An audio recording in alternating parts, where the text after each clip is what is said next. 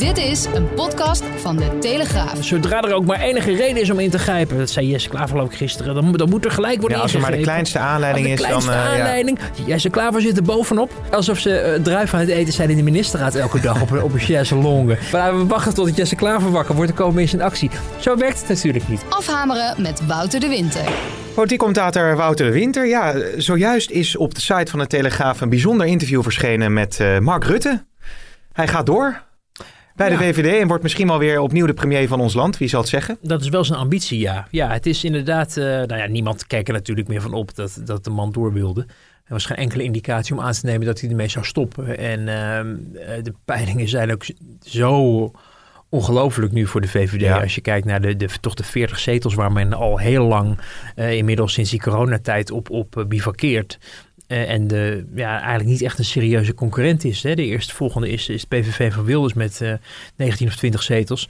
Ehm, dus ja, ze zeiden bij de VVD ook wel van... nou ja, als hij in de afgelopen weken, als hij niet wil... dan dwingen we hem gewoon, want dit laten we ons niet afpakken. Ja. En, en eh, vandaar ook dat je niemand bij de VVD zijn vinger hoort opsteken... om, om het misschien eens over een andere boeg te gooien. Want ja, zetels eh, betekent macht eh, en, en eh, in het kabinet komen. En eh, dat betekent dat ook een heleboel mensen die eh, in het kielzog van eh, Mark Ru- Rutte opereren in de Kamer... of hopen dat te doen straks in de Kamer... het ook allemaal prachtig vinden dat hij eh, de lijsttrekker wordt. Want ja, tot nu toe is zijn merk ehm, nog niet sleets geworden als het gaat ehm, om, om die eh, ja, crisis bestrijden. Hè? En de mensen die dan toch denken van ja, in deze tijd geen experimenten. Eh, we houden vast aan de manier waarop Rutte op dit moment leiding geeft aan het land. Ehm, dus ja, het zag er aan te komen. Maar gesprek gehad eh, met hem samen met collega Inge, Inge Lengton in het, eh, in het torentje.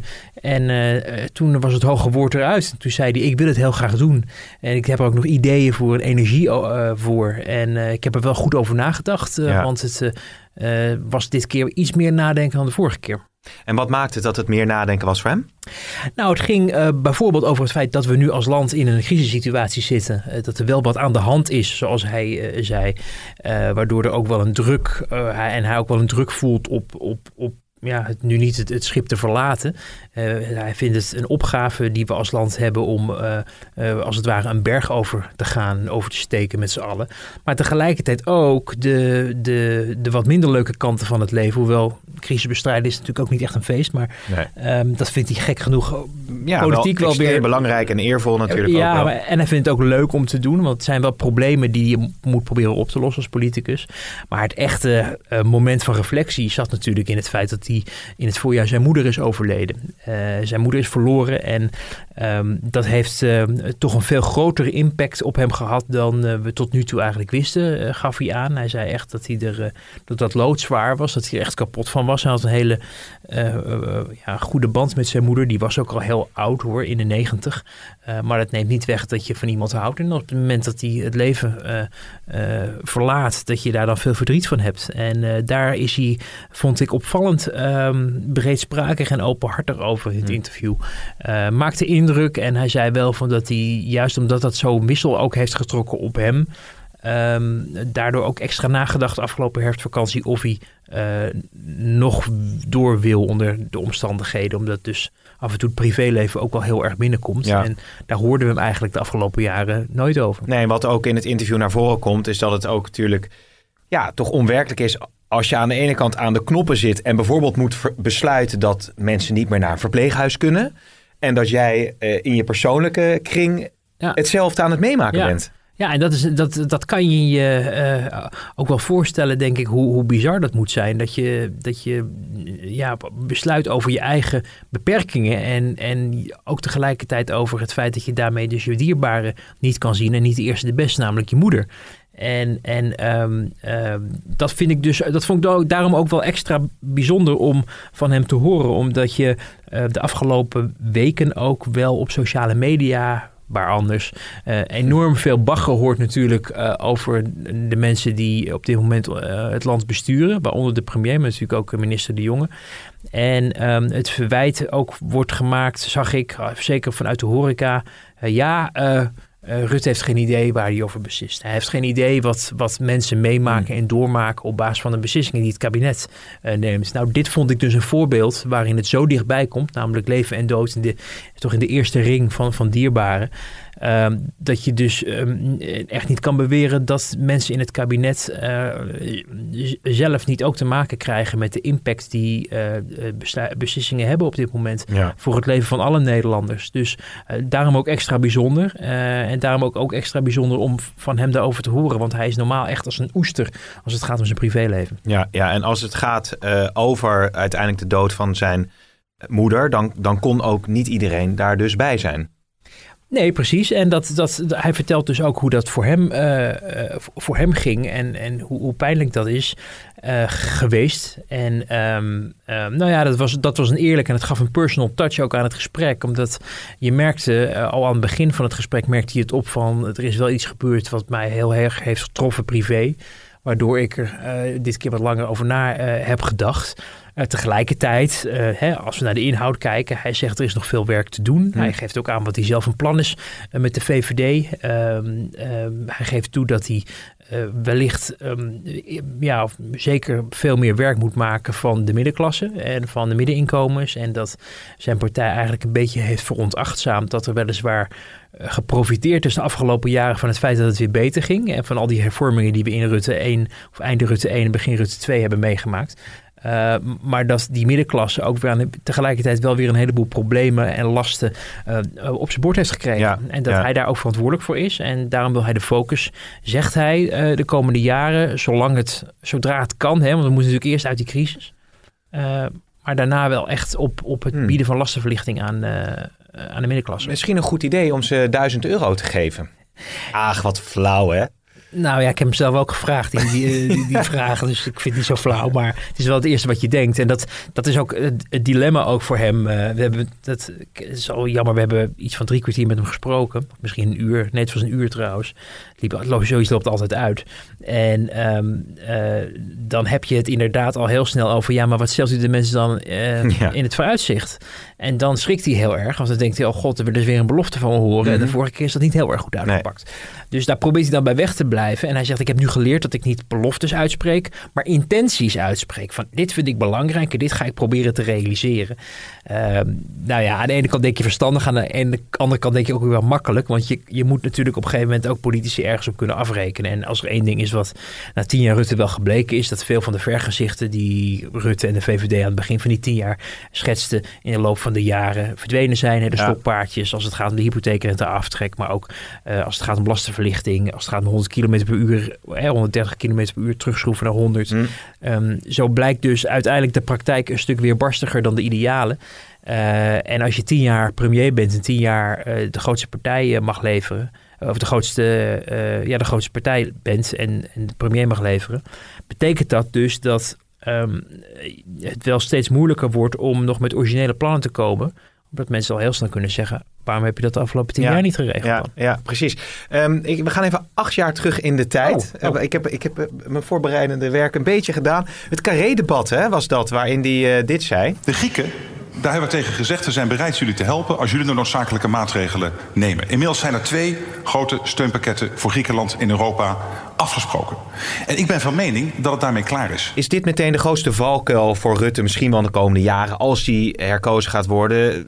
Het beleid ten aanzien van Europa, de beloftes maken in Nederland die je misschien toch niet kan nakomen Europees. Kijk maar naar het klimaat bijvoorbeeld, wat allemaal gaat spelen, de vluchtelingencrisis. Nou, weet je, dat valt mij echt op ook in het gesprek wat we met hem hadden, dat hij um, ook weer de pragmatische Rutte uithangt, dat hij erachter is gekomen, nu hij zo lang op het Europese toneel uh, bivakkeert, um, je eigenlijk niet meer Europa als een noodzakelijk kwaad kan zien. Hij, hij komt erachter als regeringsleider dat hij voortdurend met allerlei mensen om tafel moet zitten om samen Europese doelen te verwezenlijken als het gaat om inderdaad klimaat, uh, maar ook als het gaat om bijvoorbeeld veiligheid of asielbeleid ja. of over uh, natuurlijk nu met de pandemie die gaande is.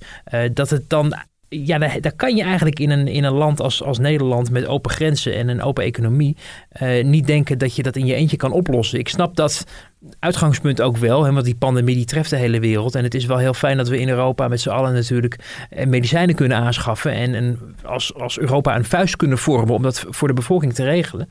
Aan de andere kant geeft dat ook wel weer een heleboel ruimte en vrijheid. Uh, waar toch denk ik ook VVD-kiezers de afgelopen jaren, maar misschien wel decennia, eh, van dachten van ja, eh, er zit ook nog een kaste in Europa die uh, in een ever closer union um, idee gelooft, waardoor uh, ook pandemieën, maar ook allerlei andere zaken die je uh, in gezamenlijkheid moet oplossen, uh, een eerste stap zijn op weg naar een soort federale staat, waarin mm. we uiteindelijk de, de, de, over, over toch basiswaarden en basis-Nederlandse waarden en wetten de regie uit handen geven aan Brussel. Dus het is wel iets waar je denk ik ook Rutte als, als, als ja, journalistiek, maar ook als Tweede Kamer en denk ook als de VVD scherp op moet houden, dat niet het kind met het badwater wordt weggegooid. Want ja. Iedereen ziet dat er problemen in gezamenlijkheid af en toe moeten worden opgelost. Dat, dat, hè, dat zie je met die pandemie natuurlijk als geen ander. Uh, maar het is natuurlijk wel heel erg makkelijk om nu ineens ook afscheid te nemen van ook basisovertuigingen. Dat het niet zo is dat Nederland altijd de knip trekt, bijvoorbeeld voor Zuid-Europa, als daar geldtekorten ontstaan, omdat men daar niet de tering naar de nering heeft gezet de afgelopen jaren. Ja. Dus dat is een heel, heel ja, thin line, waarvan ik denk daar valt nog wel voor de politieke concurrentie wat, wat te halen de ja. komende maanden. Ja, die uh, balans balans die zal hij in ieder geval moeten gaan vinden. Als je trouwens naar de concurrentie kijkt, Wouter. Ja, het zat er natuurlijk allemaal al wel aan te komen. Maar die, die zullen denken, ja, verkiezingen zijn pas in maart. Maar goed, kunnen we het hem wel lastig maken? Over 42 zetels was het toch in de peilingen.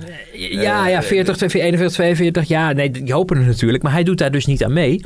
Uh, nee, dat zei, het stond ook in het interview. Hè? Hij gaat niet enorm uh, die campagne zo uh, lopen ja. voeren nu. Nee, hij heeft echt voor zichzelf bedacht van ja, ik, ik, ik heb het nu zo druk en de mensen in het land verwachten van mij dat ik de crisis oplos en niet nu met VVD-ballonnen en, en posters nee. de straat op ga. Nu zijn er natuurlijk op dit moment ook nog geen verkiezingen.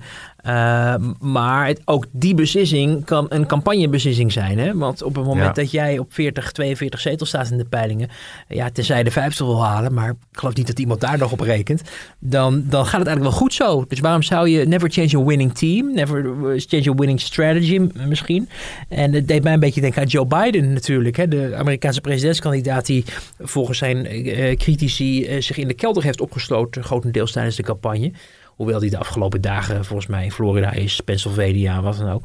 Maar imago het van, nou ja, hij trekt zich terug, want de zetels komen hem vanzelf wel toe. Ja. Of, of, de verkiezingsoverwinning in zijn geval. En um, nou ja, Rutte reageert daar een beetje gepikeerd op, want hij zegt, ja, maar Joe Biden zit in de oppositie. Ik ben de executive branch, dus hij is eigenlijk dan de Trump. De, degene die aan het roer staat op dit moment. En af en toe dus ook beslissingen, uh, uh, of niet alleen maar af en toe, maar eigenlijk elke dag lastige beslissingen moet nemen. En eigenlijk ook geen tijd heeft om te doen alsof die pandemie er niet is. Want die pandemie moet eerst aangepakt worden in eigen land. Je kan ook zeggen, Wouter, die, pandemie die is voorlopig nog onder ons. De, de, kans is groot dat dat in het begin volgend jaar ook zo is. Nou ja, Rutte die, die, die moet als leider moet hij dit managen. Nou, ga er maar aan staan als concurrent dan. Dat het lijkt een kansloze missie. Ja, dat, dat kan je inderdaad op dit moment zeggen. Het is natuurlijk nog wel zo dat we nog vijf maanden te gaan hebben. Hè? En dat er dus nog veel kan veranderen. Er kan rond die pandemie veel veranderen. Er kan ook een nieuwe actualiteit, een nieuwe event uh, uh, plaatsvinden. Zoals we dat een paar jaar geleden hebben gezien rond de Turkse kwestie. Die toevallig deze week trouwens ook weer heel erg opkwam. Hè? De, de, de ruzie ja. met Turkije. En dat heeft toen de verkiezingen ook een bepaalde duw gegeven. Uh, dus dat kan ook zomaar weer in de laatste weken weer veranderen. Alleen wat je wel ziet nu, ik denk dat dat wel redelijk veilig is om te zeggen. Dat mensen in Nederland het toch wel heel erg prettig vinden. Dat er uh, ja, op dit moment mensen zijn die kennelijk voldoende vertrouwen genieten om het land te besturen. Ook al neemt het vertrouwen gaandeweg een beetje af. Je ziet wel elke uh, twee weken dat er een heleboel mensen kijken, bijvoorbeeld ook naar die, die, die persmomenten die uh, het kabinet inlast. En dat is niet voor iemand waarvan je denkt. Nou, die, die, uh, die, die zoeken het maar uit. Al is ja. het maar uit de noodzaak dat je moet luisteren naar wat er, wat er gaande is in het land. En wat er van je verwacht wordt en welke adviezen er worden gegeven. Maar uh, het maakt het voor de concurrentie wel heel erg lastig uh, concurreren. Behalve dan dat je, hey, dat zie je de afgelopen weken heel veel. Lilian Marijnissen, Jesse Klaver, Lodewijk Asscher. Eh, elke week of elke dag zit er wel iemand anders in een talkshow om te vertellen dat het toch allemaal wel heel eng is. En dat er misschien wel harder moet worden ingegrepen. En dat eh, zodra er ook maar enige reden is om in te grijpen, dat zei Jesse Klaver ik gisteren, dan, moet- dan moet er gelijk worden Ja, als er maar de ingegrepen. kleinste aanleiding de is, dan... kleinste eh, ja. aanleiding. Jesse Klaver zit er bovenop. Denk ik dan. En denk ja, weet je, alsof ze eh, druif aan het eten zijn in de ministerraad elke dag op, een- op een chaiselongue. Ja. En dan denken ze, nou ja, weet je wat? We wachten tot, tot Jesse Klaver wakker wordt. Dan komen we eens in actie. Zo werkt het natuurlijk niet. Maar het geeft wel aan hoe moeilijk het ook is voor die oppositie om een aangrijpingspunt te vinden om Ja. dit kabinet eh, de maat te nemen. Maar ook om, om wortel te schieten in, in, in- van een sentiment in de bevolking. Waar je op een gegeven moment je partij van kan opbouwen. Want 9 zetels voor de SP, 13 voor de PvdA en 14 voor, voor GroenLinks. Alles bij elkaar opgeteld halen ze nog niet eens die, die, eh, die, eh, die zetels die Rutte Nee. met zijn VVD in zijn eentje binnenhaalt nu. Nou ja, goed, eh, laat ik de, de, de, de, de oppositie dan een beetje helpen. Nee, is flauw. Maar deze week was er toch wel veel te doen over de communicatie weer. En eh, laten we even een fragment erbij halen. We horen eerst eh, Hugo de Jonge. En daarna horen we Mona Keizer bij op 1. Wat we zeker weten is dat de huidige maatregelen veel langer nodig zullen zijn dan die vier weken. En de verwachting is nu dat het in ieder geval nog tot in december zal duren. Het is wel goed om goed naar hem, eh, ook te luisteren naar wat hij precies zegt. Ehm, het ging over de afvlakking van de cijfers en dat de verwachting is dat we nog wel langer met deze maatregelen zitten. Het is niet zo dat we gezegd hebben tot half december blijft eh, alles dicht. Ja, hier, hier was natuurlijk veel onduidelijkheid over. Want toen dat persmoment, geen persconferentie, persmoment er was... leek iedereen toch te denken, ook in de horeca met name... van ja, we zitten een paar weken langer vast aan die strenge maatregelen. We kunnen nog niet open. Eh, Dat ging Mona Keizer dan bij op één weer enigszins nuanceren. Ja, verwarring alom. Ja, dat, dat was weer verwarring, verwarring. En dat je ook weer denkt van hoe is het toch mogelijk? Eh, en dit is ook de reden waarom eh, in, kabin, in het kabinet vanuit het torentje heel lang heeft geklonken... dat als er een persconferentie was op dinsdag of op vrijdag... dat dan geen andere bewindspersonen in talkshows gingen aanschuiven. Omdat ze bang waren dat de Ja. boodschap die werd afgegeven... weer door andere ministers of staatssecretarissen verkeerd zou worden uitgelegd... en dat er verwarring zou ontstaan. Nou, dat, dat kan je niet eh, een jaar volhouden, zoiets. Dus dat was vooral in het begin. Nu zag je dus inderdaad dat er verwarring ontstond. Dan denk je ook gelijk aan het feit dat Mona Keizer al heel erg lang bekend staat als iemand die de kont tegen de krip gooit als het gaat om deze coronamaatregelen. En zeker voor de horeca, omdat zij dat in haar portefeuille heeft en ook heel veel met mensen uit de horeca elke dag aan tafel zit. De vervelende boodschappen steeds mag, mag uitleggen aan de horeca, maar niet eh, met het kabinet en het katshuis aan tafel zitten op het moment dat die beslissingen min of meer worden genomen. Of, of in ieder geval worden voorgekoud. Eh, dus dat, dat, dat, dat schuurde heel erg. Eh, er werd in, in de coalitie ook wel een grap over gemaakt. Want ze vonden het allemaal wat onhandig. Eh, maar er werd ook gezegd: ja, maar dat krijg je ervan als Sigrid Kaag eh, door corona, mogelijke coronabesmetting is uitgeschakeld. En er zijn een aantal mensen bu- buiten dienst omdat ze in contact, eh, contact zijn geweest met, eh, met besmette mensen. En waaronder Sigrid Kaag. En die moest ook thuis zitten. En Sigrid Kaag had nou net een paar weken geleden die eh, evaluatie van het communicatiebeleid uit de doeken gedaan. Dus er werd, ja, ja zie, je ziet, Sigrid Kaag is afwezig Ja. en de hele communicatie loopt weer helemaal in het honderd. Eh, maar goed, eh, de, de, de praktijk is gewoon dat dit onhandig weer was. Eh, onnodig ook, hè? want je, je, moet, je moet hier wel helderheid over scheppen. En het meest bijzondere vond ik nog wel weer dat Rutte dat vervolgens in het, in het, in het coronadebat eh, verkoopt. Alsof het de normaalste zaak Ja, van de wereld ja, is. ja. En zegt, ja nee, maar het is... eh uh, Mona Keizer heeft het uitstekend gedaan. En Hugo de Jonge ook geweldig. En oh ja, ja die communicatie gaan we nog wel even evalueren. Weet je, dus ja, wel erkennen van het moet beter, maar ze hebben het tegelijkertijd fantastisch gedaan. Ja, Ja, maar Wouter, ik snap het toch niet helemaal. Hè? Want, want, want op dinsdag is dan dat persmoment. Nou, er is al natuurlijk al, al, al eh, duidelijk dat ze die persmomenten of persconferenties op vaste tijdstippen geven. Hè? Dat, daar is ook de vraag naar geweest. Van nou, dat, dat praat nou de mensen geregeld bij om, om, om, om ze eh, strak te houden. Of in ieder geval om duidelijk te, te maken waar we staan. Hoe kan Hugo de Jonge het, het, het lijkt bijna een slip of de tong, zou je zeggen. Maar dat was het dan toch weer niet. Je zou toch zeggen van, nou, of je hebt maatregelen die langer gelden. Of je hebt maatregelen die niet langer gelden. Ja. Maar je laat daar geen ruimte tussen bestaan. Nee, en nou ja, en, en ook weer, ook weer de, het vehikel van een persmoment. Hè? De persconferentie is bedoeld voor maatregelen. En het persmoment was meer een update van, nou, zo staan we er ongeveer voor. En het is een dilemma voor een kabinet dat eigenlijk al weet, want ik begreep dat er wel degelijk al over verlenging is gesproken in het Katshuis afgelopen zondag.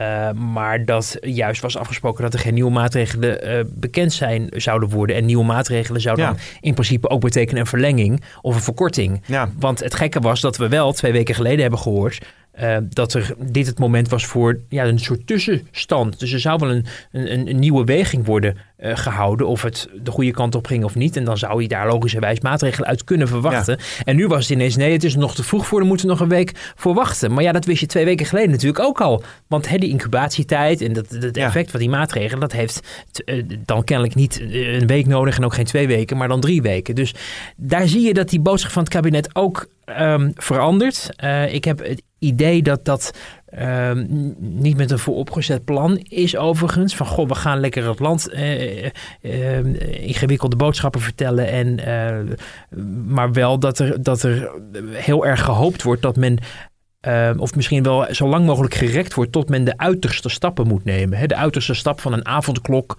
of een volledige lockdown wil men eigenlijk echt niet doorvoeren. En pro nee, dan dat probeer heeft Rutte zojuist ook weer gezegd. Hè? Ja, dat inderdaad die volledige lockdown, die, die, die willen ze echt voorkomen. Die is Juist. voorlopig niet nodig. En dan probeer je dus zoveel mogelijk, om, als je maar een greintje hoop hebt dat het de goede kant op gaat. En dat leek zich, en wij nemen dit op op vrijdagavond. Voor hetzelfde geld zaterdag, zondag, maandag rampcijfers, als mensen dit Mm. horen. Uh, maar op dit moment is dan toch uh, de, de, de lichte vorm, het sprankje hoop ook in, in de coalitie waarneembaar. Van nou, uh, de enorme groei die we de afgelopen tijd hebben gezien, valt nu mee. En dan moeten we ook wel op een of andere manier proberen mensen eh, ja, enige hoop te bieden, maar ook weer niet te veel hoop dat ze denken, Ja. oh, het gevaar is weer geweken. En dat blijkt, en dat is toch eigenlijk wel de, de, de, de, de, de, de aanhoudende rode draad in deze coronacrisis, dat uh, het inderdaad soms ook echt dagkoersen zijn. Ja. Ook qua communicatie, maar ook qua beslissingen. Maar er waren twee, fragmen- twee momenten in, die, in dat persmoment. Dus die ene ging dan over wat we net hoorden. En dan ging het ook nog over dat R-getal. Dat moest eh, Van Dissel weer enigszins eh, corrigeren. Het waren weer toch twee onduidelijkheden die Hugo de Jonge eh, ter berde bracht. Ja. Of- Ja, ik, is dat iets wat nog, wat nog speelt? eh, Of, of zit ik er veel te ver? Ik, ik zat zelf te filosoferen, zou die Rutte zich daar nou niet over opwinden? Maar goed, misschien is dat mijn eigen gedachtegang die ik dan uh, s'avonds laat Nou, heb. ik, we hebben het hier vorige week natuurlijk ook gehad over het R-getal. En het R-getal is leidend in het kabinet. Niet zozeer of het nou 10 of 11.000 besmettingen zijn. Het R-getal. En, en ehm, ehm, kijk, alles kan weer genuanceerd worden. Het R-getal is dan weer op basis van cijfers van een aantal dagen geleden. En dan moet je daar weer gemiddeld... Nou ja, allemaal heel erg ingewikkeld. Ehm, ik ben het met je eens dat het, dat het niet helder is. Uh, het lastige is ook dat, dat je natuurlijk een RIVM-baas hebt die dan weer die Kamer uh, gaat toespreken. En dat doet hij dan ook weinig, weinig parlementair. Dus die zegt, ja, de, de wens is de vader van de ja. gedachte. Alsof de minister van Volksgezondheid de boel bij elkaar staat te verzinnen. Ik denk ook niet dat dat het geval is. Dus die minister van Volksgezondheid heeft zijn kennis ook ergens vandaan. Hoewel we hem wel kennen als iemand die graag wil dat dingen voor elkaar komen. Ook al zijn ze uh, nog niet voor elkaar. Uh, het, blijft, het blijft heel erg ingewikkeld. Ik ben het met je eens dat het een verwarrend beeld uh, Ja, en ze worden natuurlijk elkaars concurrenten in de komende maanden. Dan heb je het over Rutte en, ja, en de Rutte jongen. en de jongen, ja. ja. Um, in hoeverre gaat dat een rol spelen, denk jij? Nou, wat je merkt en hoort ook bij de VVD... is dat ze het geen goed idee vinden als het CDA te klein wordt. Want op het moment dat dat gebeurt... En ze, tot nu toe gaan ze redelijk mee. Ik geloof dat ze nu derde staan, na de PVV dus en de VVD. Dat als het CDA te klein wordt, dat uh, Rutte 40, 50, misschien wel 60 zetels kan halen. Maar dan sowieso over links moet om aan een kabinet te komen. Mm. Met allerlei nieuwe uh, hoepelsprongen van dien. Dus er, het idee van we gaan proberen uh, Hugo de Jonge heel te houden. Dat heeft al okay. langer postgevat in de, in de VVD. En ik denk dat je wel zal zien, en je hoort het ook wel eens bij het CDA. Die zien natuurlijk wel dat er wel wat zetels bij de VVD te halen zijn. Maar dat die twee elkaar toch wel, uh, ook vanwege die coronacrisis en die gezamenlijke verantwoordelijkheid, uh, toch wel enigszins zullen proberen vast te houden. Um, uit wederzijds belang. En dan is ja. het belang van de VVD misschien nog wel groter om het CDA een beetje op, op poten te houden. Omdat ze anders aan de, ja, aan de, aan de linkse partijen zijn, uh, zijn uh, overge... Levert. Levert. Ja, precies. Ja. Dat is ook nog wel interessant. Dat is eigenlijk wel een, een machtig gevoel voor de VVD dat ze dit zich kunnen permitteren. Hè, van laten we die CDA maar een beetje in het zadel houden. Want de grootste zullen ze toch niet worden. Nou ja, dat, eh, daar zijn ook weinig mensen bij het CDA die dat nog geloven hoor. Dat Hugo de Jonge straks een nieuwe premier is. Ehm, eh, maar ja, hier helpt ook wel weer bij. En dan merk je ook wel weer dat die onderlinge verhoudingen in dat kabinet. En ja, en dan sorry voor de tegenstanders van Rutte, maar je hoort dat dus wel ook achter de schermen uit het kabinet van bewindspersonen dat het Rutte is die de boel wel bij elkaar houdt, die er wel voor zorgt dat, dat ook, ook, ook de Sigrid Kaag en Kaja Ollongren zich gehoord voelen op dit moment en met Wouter Koolmees en dat Carola Schouten met Arie Slob voor de ChristenUnie hun best doen en dat die ook bediend worden in, in zaken en dat Rutte dat boeltje toch bij elkaar weet te houden uh, en daardoor ook bij het CDA uh, er wel respect is ook voor, voor het handelen van de premier. Ja. Um, dus ja, um, dat is iets wat, uh, wat fascinerend is. En uh, waar je denk ik, uh, waar de historici nog over zich zullen verbazen. In hoe, hoe het toch mogelijk is dat een, een, een premier, um, die, waarvan niemand ooit dacht ooit, hè, dat hij premier zou worden. Hij was het lulletje rozenwater onder Balken en de Vier. Niemand nam hem serieus. Tot dat kantelmoment kwam. En hij met de bulldozer. Hij de, dit kabinet, de, zoals in de oppositie, probeert alle, alle problemen voor zich uit te schuiven. Het ging dan over Balken en de Vier. En dat was het omslagpunt met de motie van wantrouwen tegen Balken en de Vier. En dat was de, reis, de, de, rise van Rutte, zullen we maar zeggen. Die vervolgens met, met iedereen deals weet te sluiten en, en overeenkomsten weet te sluiten. En in het zadel blijft als premier. En nu voor de vierde keer gaat proberen om premier te worden. Uh, ja, hoe je het ook went of keert. Um, dat op zich is al een prestatie. Ja, want hij wordt dan, als hij het kan uh, voortzetten, de langzittende premier van ons land. Ja, als het allemaal dat, zover komt. Nou, dat grappige was... Dan zou die dat, dat niet passeren, dat 12 jaar toch? Het stond niet in het, in het interview, uh, want dat heb ik eruit moeten halen omdat het anders te lang werd. Maar hij zei, dat hangt nog maar net af van hoe lang het volgende kabinet zit. Oh ja, ja, ja precies. want uh, als dat eerder, als dat na, aan, na, na een half jaar valt of zo, dan, dan haalt hij dat record uh, weer niet. Uh, dus, um, is dat ja. toch een ambitie voor hem of is hij daar veel te pragmatisch voor? Nou ja, hij ontkent dat zelf, maar hij vindt het op zich wel interessant. Hij zegt zelf van ja, het is maar, je bent maar een voetnoot in de geschiedenis als je premier bent. Maar dat is niet, niet echt waar, zeker niet als je zo lang premier bent. Want Lubbers hebben we het nog over, Kok hebben we het nog over. Um, en, en zelfs Den Uyl, die toch maar één kabinet heeft geleid, is nog een legendarische naam. Ja. Dus als je premier bent geweest, dan ben je niet meer een voetnoot. Uh, maar stiekem denk ik dat hij het wel leuk vindt als historicus, als, als de naam Rutte, als langst zittende premier uh, sinds de Tweede Wereldoorlog uh, de geschiedenisboeken ja, ingaat. Ja, ja. Nee, het is in ieder geval een hartstikke mooi interview. Gaat dat lezen allemaal ook te, te vinden op de site. Ja, het is natuurlijk verder een enerverende politieke week geweest met uh, ja, een nieuwe Turkije-escalatie. Gaan we, gaat dat nog door etteren de volgende week, Wouter? We spreken elkaar natuurlijk weer over een paar dagen. Nou, het, het interessante is wel, hè, dat ging even heel, heel fel hard tegen hard ook over Wilders. Ook, ook op, op diplomatiek niveau natuurlijk. Maar ik was zelf een beetje verbaasd dat gisteren Turkije wel weer heeft. Uh, gisteren is dus donderdag. Um, heeft gereageerd op die vreselijke nieuwe aanslag in Nice natuurlijk. En die in Notre Dame daar.